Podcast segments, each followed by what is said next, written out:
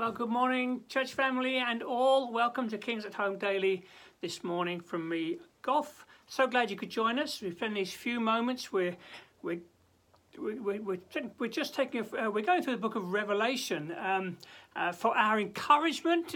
As we're discovering, it's a book that is really key for us as Christians in challenging days.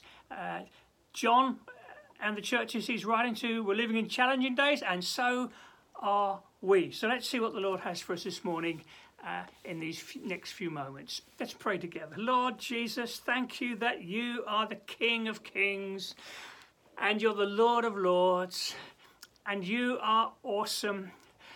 And Lord, I pray that as we spend time in this wonderful book of Revelation, you'd open our eyes to get heaven's perspective on things that happen in the world. Lord Jesus, we want to see Jesus. We want to see you high and lifted up this morning. So come and help us, Holy Spirit, I pray. In Jesus' name. Amen. Well, yesterday we were looking at that wonderful vision. John, overwhelmed with this vision of the Lord Jesus, face shining like the sun, and he falls down as though dead. And we ended with those lovely words. He placed his right hand on me and said, "Do not be afraid." What wonderful words. I want to come back to those for a moment, because there's so much fear around, isn't there? So much fear. Fear of what's happening in the world, fear of what might yet happen to our lives, the impact that world instability might have. And I guess for the people that John is going to be sending his letter to, under the Romans, life was difficult. There was persecution. Some of them would lose their lives. And the starting point for people in that place of fear is to have a big vision of who Jesus is. If you're feeling fearful this morning, I would encourage you to ask the Lord to give you a big sense of who he is, a big vision of the Lord Jesus. Because, you see, we were talking of Aslan, weren't we, the other day? He's the all-powerful one. He's the all-sufficient one. And when we see Jesus as he is, there's no room for fear. We have awe of him, but no fear of things around us. And it's such a key, this, that in our walk with the Lord, to have a big sense of who the Lord Jesus is, to have a big sense of him, of his redeeming, saving, rescuing, restoring love. That changes everything. Do you remember in Ephesians 2, a favourite passage of mine really, where Paul's praying for the Ephesians, and he prays there, actually it's in chapter 3, isn't it? Listen to this. "I pray that out of his glorious riches he may strengthen you with power through his Spirit in your inner being." I want you to be strong on the inside. I'm asking the Lord to strengthen you inwardly, so that Christ may dwell in your hearts through faith. And he goes on to speak about the love of Christ. And you know, that's what I want for us in these days of fear, where so many are fearful, that out of his glorious riches he would strengthen you with power through his Spirit in your inner being. A big vision of who Jesus is. He's the King. He's your Saviour. He's the Redeemer of the world.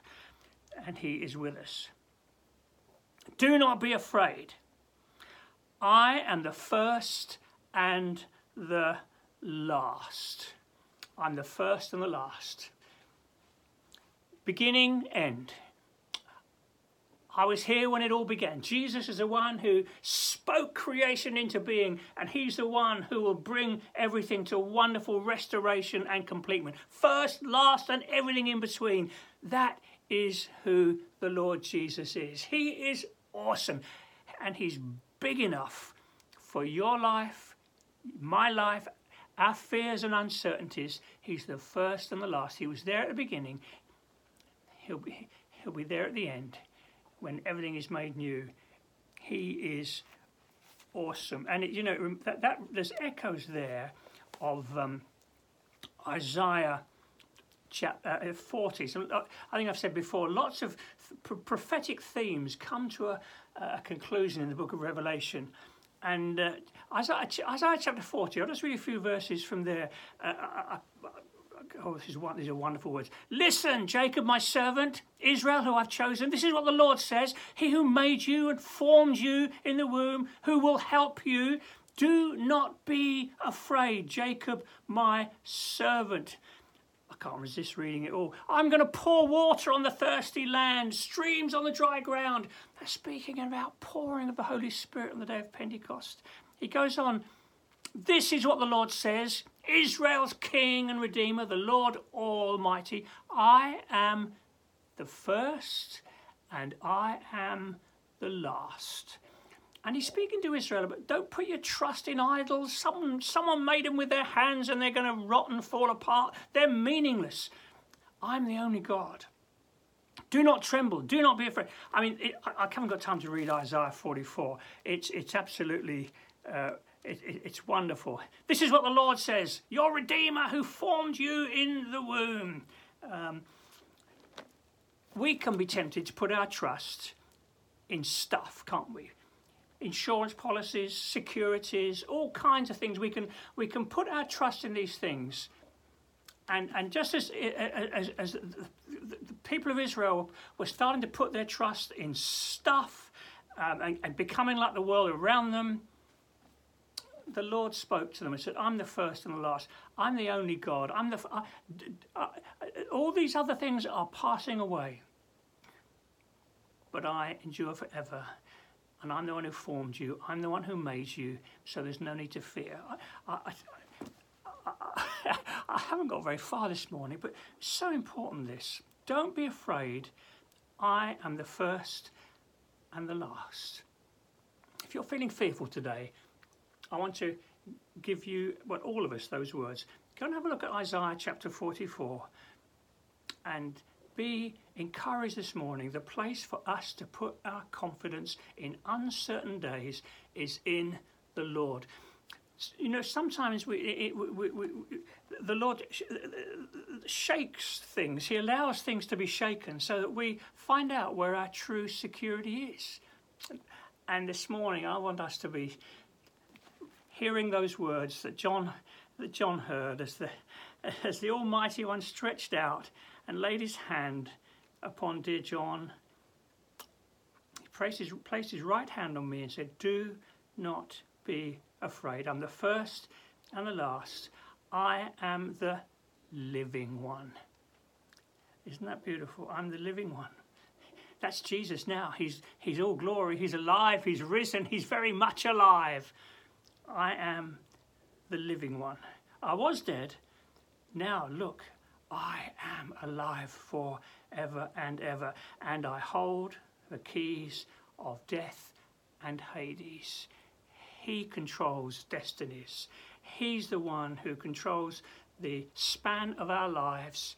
He's the one in whose hands we're eternally secure. Lord, these are astonishing truths. And I pray today that we'll live in the good of them, that we'll walk with a sense of peace and confidence, knowing that you are the living one. You're the first and the last. Whatever is going on in the world, the turbulence in the world, Lord Jesus, thank you. You are the King. You're the first, the last. Lord Jesus, you're the Creator. You're the Redeemer. You're the coming King. And we want to walk today in the security of knowing that our lives are in your hands. We trust in you. Go with us, Lord, I pray. May we be a blessing to our neighbours and friends who have no such security in their lives. Lord Jesus, I pray, make us a blessing wherever we go. In Jesus' name, amen. God bless. Have a great day. Hope that's encouraged your heart this morning. It's done me good. Hope it's done you good too. See you tomorrow.